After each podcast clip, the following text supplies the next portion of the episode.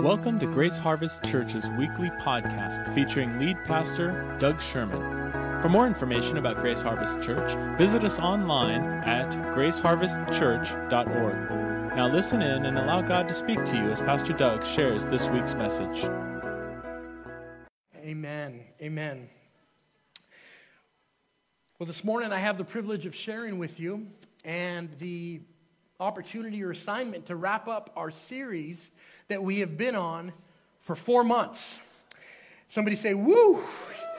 Called Heart Matters. We began a journey in January in talking through what would be the thing that we feel like the Lord is wanting us to travel through in conversation and topic. And so we started in January, and we find ourselves here the first Sunday of May for us in gathering. So 4 months later, it's been quite a journey. The Lord has led us to conversate through a number of things. And so I just want to recap something really quick.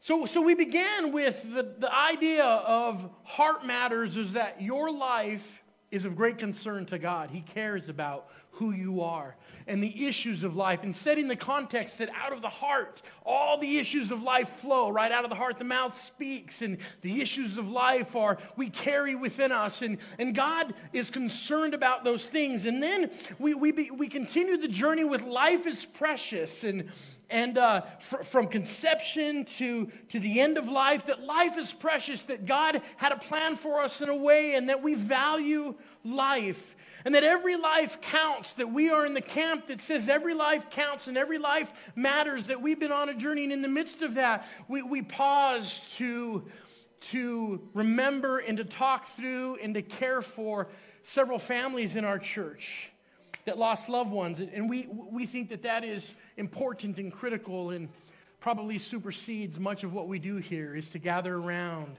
and to slow down and to say, Lord, help us to acknowledge and remember, and to do that, hopefully do that well.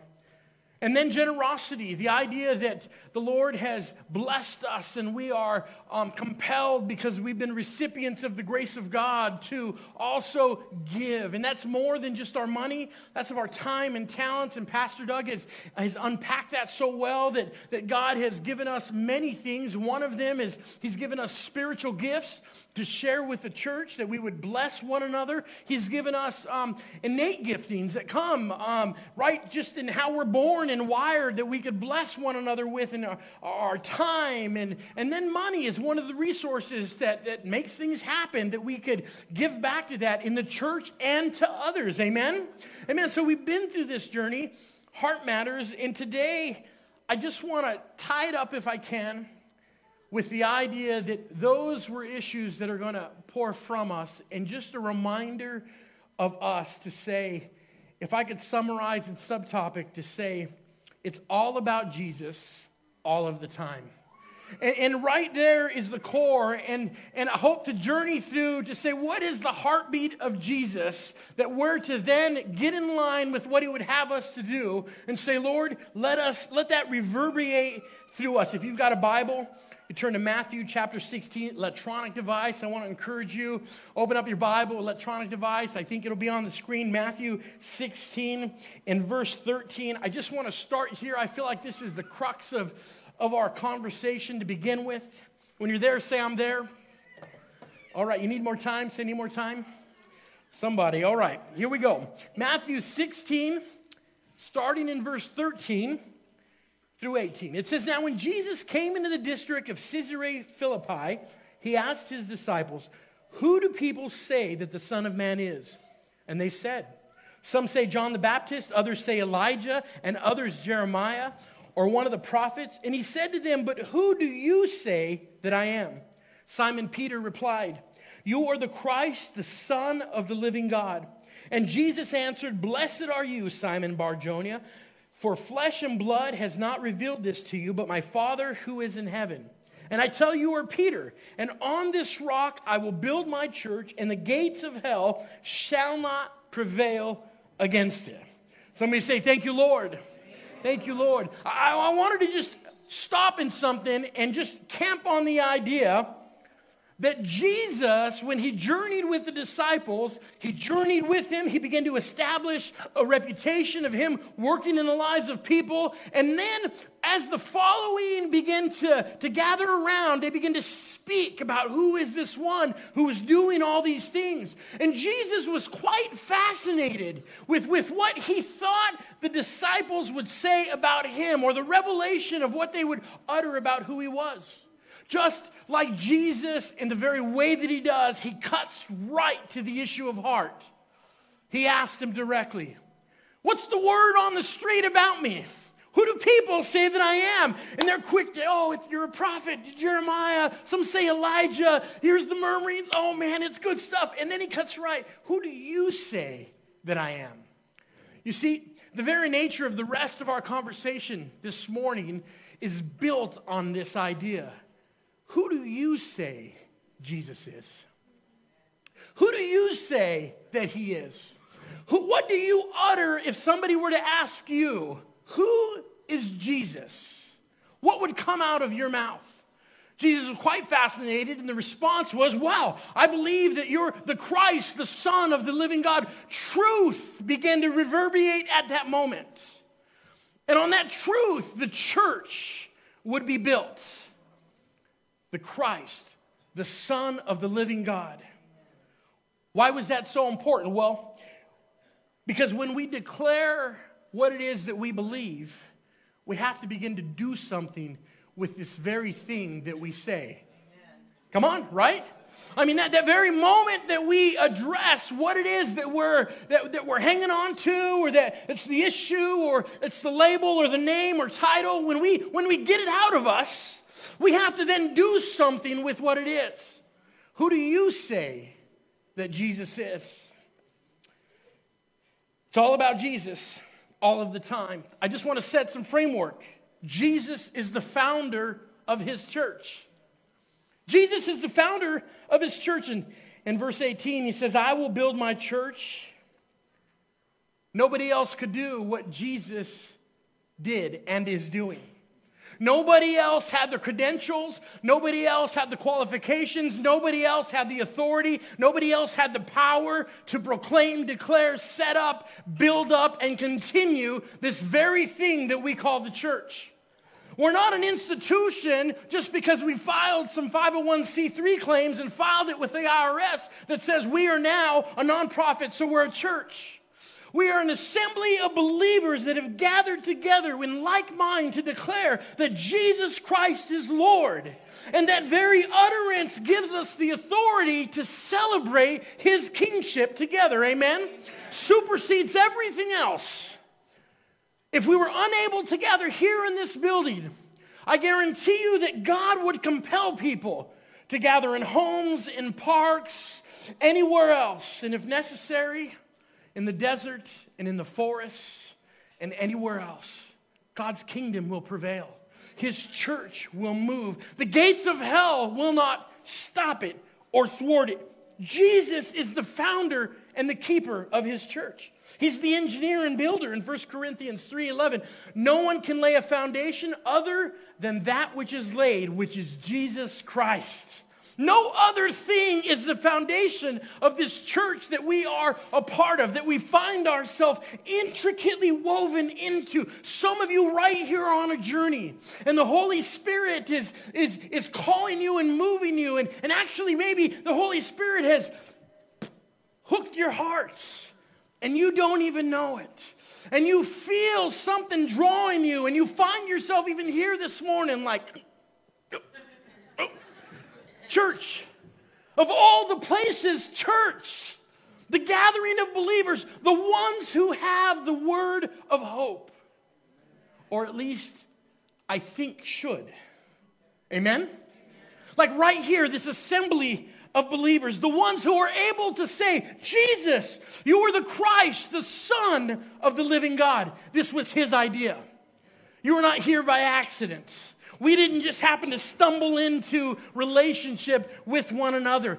I submit to you that if it wasn't for Christ, I'm not even sure that I would get along with you. Come on, somebody. But because of Christ and because of his miracle working power, there's a unity that begins to move and shape, and we share something in common. It's Jesus is the founder of his church, that he's the engineer, the builder. It was his idea. He was the stone that the builders rejected. He became the cornerstone. Psalms 118:22. It's prophesied way before thousands of years. Lest you think that gathering together with like-minded people was your idea. It was his idea. 1 Peter 2:6, for it's, behold, I am laying in Zion a stone, a cornerstone chosen and precious, and whoever believes in him will not be put to shame. Praise the Lord. How many of you guys have ever come across the revelation that in Christ there's no more condemnation or shame? This is an idea that I submit to you is prevalent in New Testament believers. And I'll give you an example. How many of you guys in years past are familiar with those little paper tracts that were handed out called Chick Tracks? They were little comic books that were a great tool given to people. Just spread them out, and they had the gospel woven into them, different stories in different ways. And as a kid, I came across them, and I would read them. But there's one thing that always stuck out to me, is that one day I was going to stand before God and give an account for my life. Right? I mean, we see this. It's a scriptural precedent. The other thought was this, is that one day, standing before God, my life was going to be played out before me. And that thought struck fear in my heart, even shame and condemnation. Because I don't know about you, but I'm just a human. I have a past. There's a history. I've done things. But, and so this text says, whoever believes in him will not be put to shame. When you stand before God, on that day, whenever it is that you're going to stand before God, and he sees you, and there's the judgment seat, or whatever you've thought through in your theology about standing before God. Your life may indeed play out before you, but I submit to you that it's going to be watched through the filter of the blood and sacrifice of Christ. And so instead of hearing the words of condemnation and pain and departure, you're going to hear the words of acceptance and forgiveness and being brought in. Welcome in today, in to abide with me. See, there's something about this way of thinking that changes things about how we walk with Christ. I've been forgiven. I'm washed. I'm cleansed. I'm forgiven.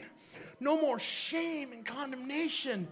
Wow, my Father God, He loves me. He made a way. It's a game changer in perspective. In perspective.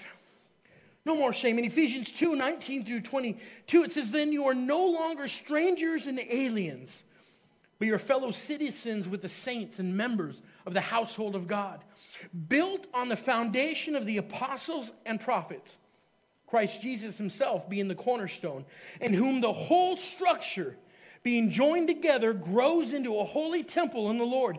In him you are also being built together into a dwelling place for God by the Spirit.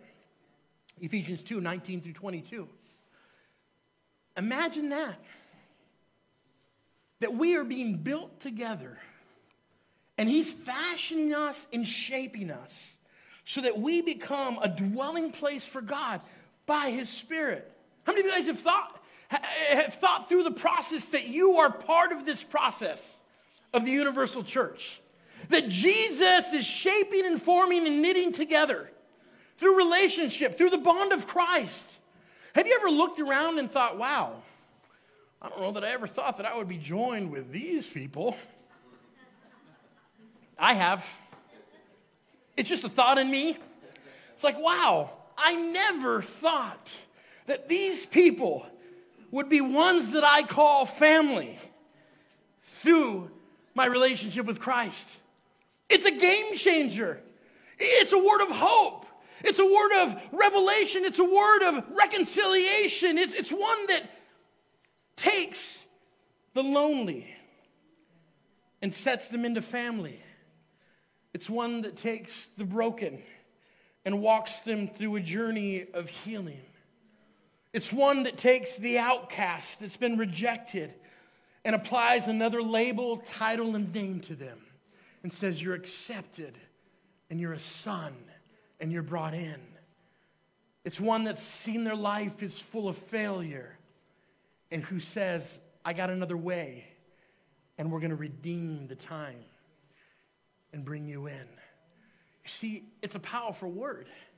And if you've ever found yourself on the other side, or you remember before grace, or the journey that you've walked through, or even the journey now knowing Christ, that there have been things that maybe you've wrestled with that have really taken hold, and it seems like that's been the label that's been applied over you, that Jesus has another name, amen? Amen.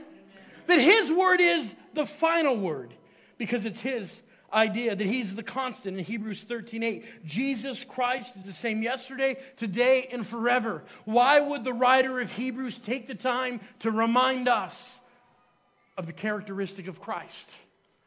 Because the writer of Hebrews in this case is out to say, Jesus is not like everything else that you've seen out there. He's not like the broken promises. He's not like the missed expectations. He's not like people that you know that can't fulfill what it is they've set out to do. He is the same yesterday, today, and forever. You can trust him. You can put your faith in him. You can rely on him. He's reminding us, telling us, setting foundation. Jesus, it's all about him all of the time. He's the head. Jesus is the head of the church. That was his idea. He said, I'll build my church. He has the authority to do so. His will to do.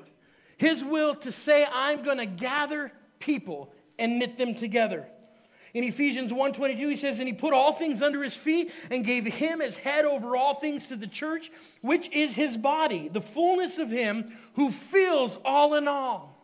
Pastor Doug did a great job last week, I believe, in talking about the body of Christ and all the parts and features and where you might even think that you fit in. And I'm sure you were sitting there thinking, what part am I in? What position am I in? I hope I'm not a big toe. There are worse parts.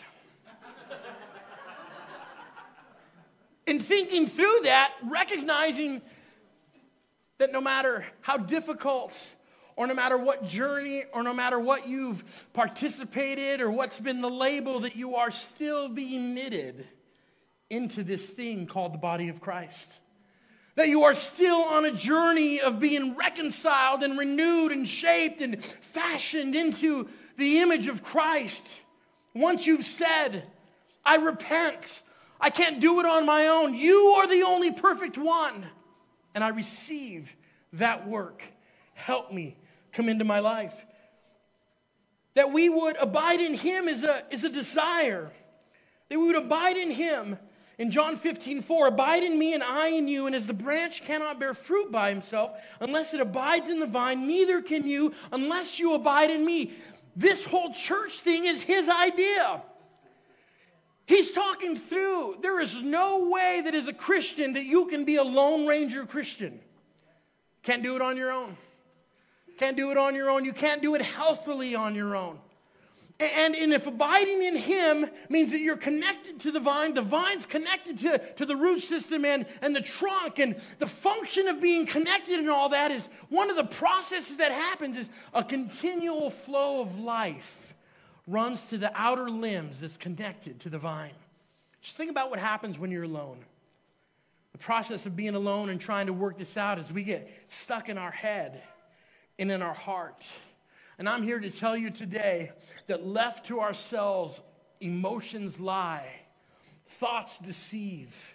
We can get stuck in our own machinations that don't line up with the Word of God or who God is. And there's something that happens when you take all that and you bring it into the body of Christ and the fellowship of the believers. You start talking with them and they begin to ask you questions. So how you doing? What's going on? What are you thinking? And you're like, blech. And something happens when you get the words into the air. Have you ever noticed? It's like truth begins to invade those words. And all of a sudden, the other believer who is led by the power of the Holy Spirit looks at you and says, what? That's not true at all. Here's the truth of the gospel of Jesus Christ, or here's the real situation, or here's what you need to consider. And all of a sudden, they're speaking life over you. And it's a game changer. It's like cleansing water to your soul, being in relationship with one another. We can't do it on our own. We must be connected to others, but also in our relationship with Jesus, we must take the opportunity to say, all right, Lord, have your way in my life. I want to abide in you. Help me, speak to me, let me walk with you. Help me and lead me on that journey. So the church is his idea. He is the head of the church. We are members of the body of Christ in the church. What is the heartbeat of Jesus? What's his heart? We've talked through Heart Matters and Heart Matters and mankind issues. What is the heart of God, the heart of Jesus? Well, he came for lost ones. In Luke 19:10, it says, for the Son of Man came to seek and save the lost. In Luke 5:32, I've not come to call the righteous, but sinners to repentance. Whoa. The heart of Jesus is to seek and save that which is lost. The heart of Jesus is to call sinners to repentance. The heart of Jesus is to give hope to those who have no hope. The heart of Jesus is to take the sick and the wounded and to bind them up and say, Gauze is all over this thing. You are in a healing process. The heart of Jesus is to say, you are no longer alone. I'm bringing you in, and you are now in family. The heart of Jesus is to say, your past is not going to define your future. The heart of Jesus is to say, I have the final word over your life. Come on, come on. Are we a people who have grabbed a hold of this hope? Have we heard the good news of the gospel? Good news? Why? Because it declared that you are no longer a slave to sin. Come on, somebody. That you are no longer under that oppression, that you can declare, I am free because of the work of the cross and the obedience of Christ, laying his life down. He came for lost ones. How does this shape how we interact with our coworkers, with our neighbors, the people around us? It's that when we recognize that they do not have the hope of the gospel, we pray for them. We speak good word over their life. We declare, God, you're going to intervene. We follow the lead in the Lord to say, hey, I brought you something. It's baked goods. Or come over. Let's eat together. Or let's hang out. Or just along the way, you share your testimony of the goodness of God in your life. Jesus' heart was for lost ones. Jesus' heart was to have a love for fellow man. In John 13:34-35, he says, a new commandment I give to you, that you love one another just as I have loved you. You also are to love one another. By this, all people will know that you are my disciples, if you have love for one another. Whoa.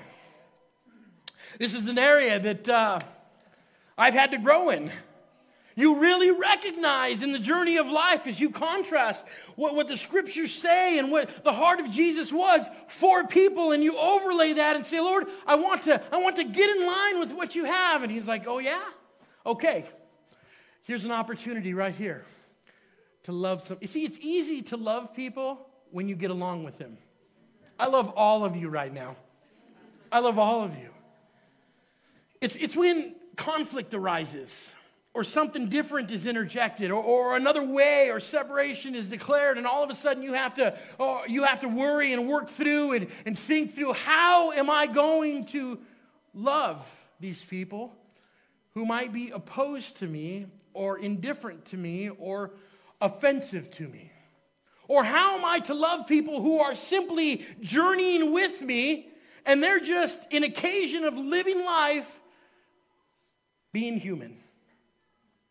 Well, Jesus said, this is the command that he gave his heart, is that we would love our fellow man and love one another as believers, that we would be kind to one another, tenderhearted, forgiving one another as God in Christ forgave you. Ephesians 4:32. Be kind. That our first position is kindness. Oh, hey. Hey. And this is to the fellow believers, but also to the others that we don't even know where they are. It's also to the driver who cuts us off or backs up as we're pulling forward or doesn't use their blinker when changing lanes. I've seen some of you. Have you ever been tender-hearted towards somebody or experienced tender-heartedness towards you? It's an amazing thing.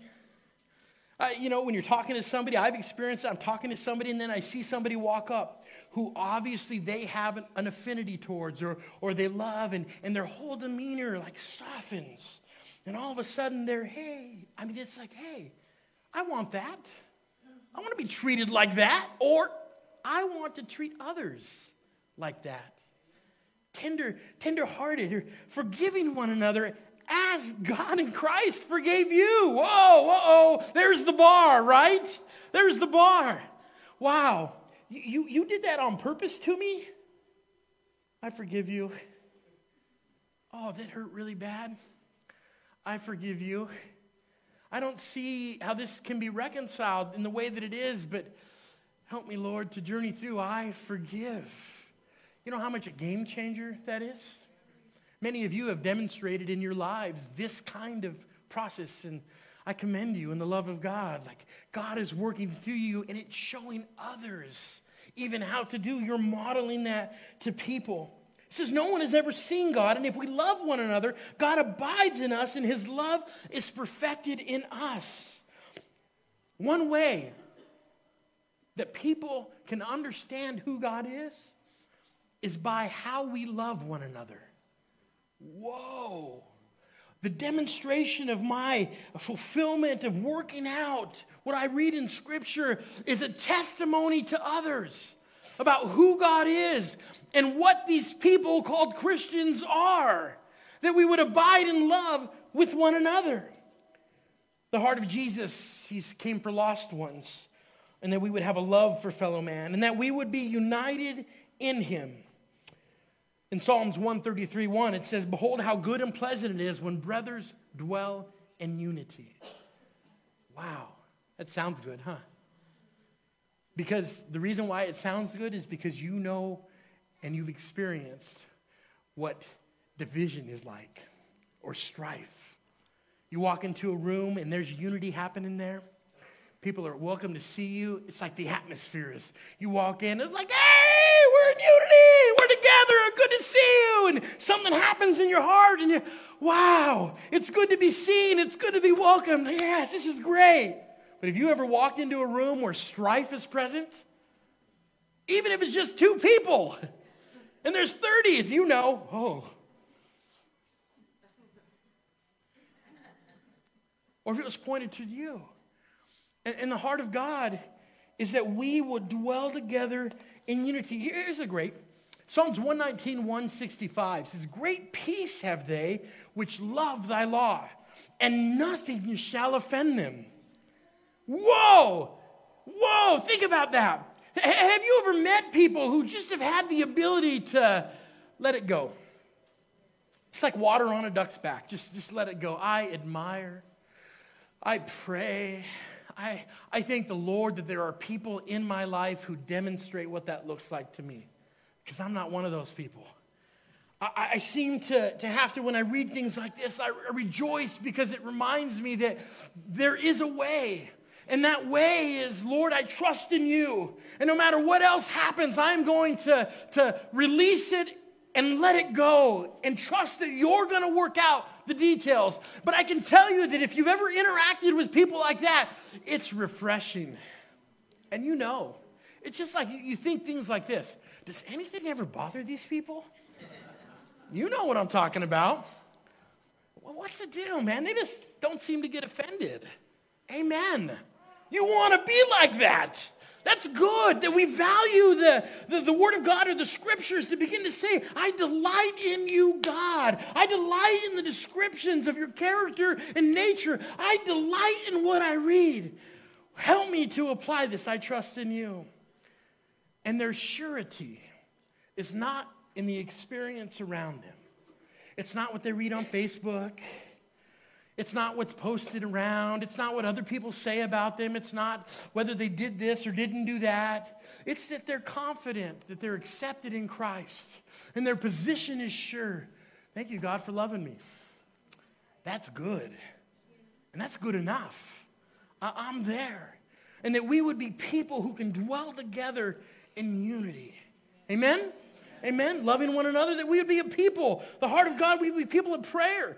The Apostle Paul wrote to the early church, rejoice always, pray without ceasing, give thanks in all circumstances, for this is the will of God in Christ Jesus to you. Wow. That we would go about our day and in special moments and say, God, have your way in my life. Here I go today. This is what I'm going to do. I give this to you. Oh, those people that just popped into my head, I lift them up to you in prayer right now. Do what it is that you want to do in their life. Help me, oh God, to display who you are to people. Amen? There would be people who do that. And also that we would be people about the work of God. Jesus was interested. Jesus was interested that we would be people who set our mind and life and heart and affections toward the will of God. 1 Corinthians 15:58. Therefore, my beloved brothers, be steadfast, immovable, always abounding in the work of the Lord, knowing that in the Lord your labor is not in vain. Think about this for a moment. You're so sure that you're going to set yourself toward the things of God, and you know that you're making an eternal impact. That your affirmation doesn't need to come from people around you. I'm just setting myself to go do this. I'll stack chairs, no one else, I'll do it. I guarantee you start stacking chairs, and there's sometimes there's just nobody else is around, and there's no one to thank you. You get everything stacked. And you gotta be okay with the idea. That was for you, Lord. That's enough. Or maybe you see somebody that needs help, and nobody else is around, no one's gonna take a photo of your good deed, you're not gonna take a selfie. And you go and do it because you're compelled, because the Lord has said, be about my Father's business and do the work of the kingdom. And if the Lord leads you, you obey. Or maybe you just feel compelled and you meet a need and you don't stop for a minute and take a photo. These were the people in need. I just helped them. If you do your deed in public, that's your reward. You're good. But we want to be people who please God, and we wait for our affirmation from Him. Amen? That we're willing to do things like that without big fanfare. We meet needs, we talk to people, we address issues, we're willing to sacrifice and lay it down. And if nobody ever says, thank you, Jesus will. And your reward will be in heaven. And you're doing it to fulfill God's kingdom work. Amen? Amen. The heart of Jesus, that He came for the lost. That we to have love for our fellow man, that we would dwell together in unity, be people of prayer, and be about the work of God. Would you stand with me?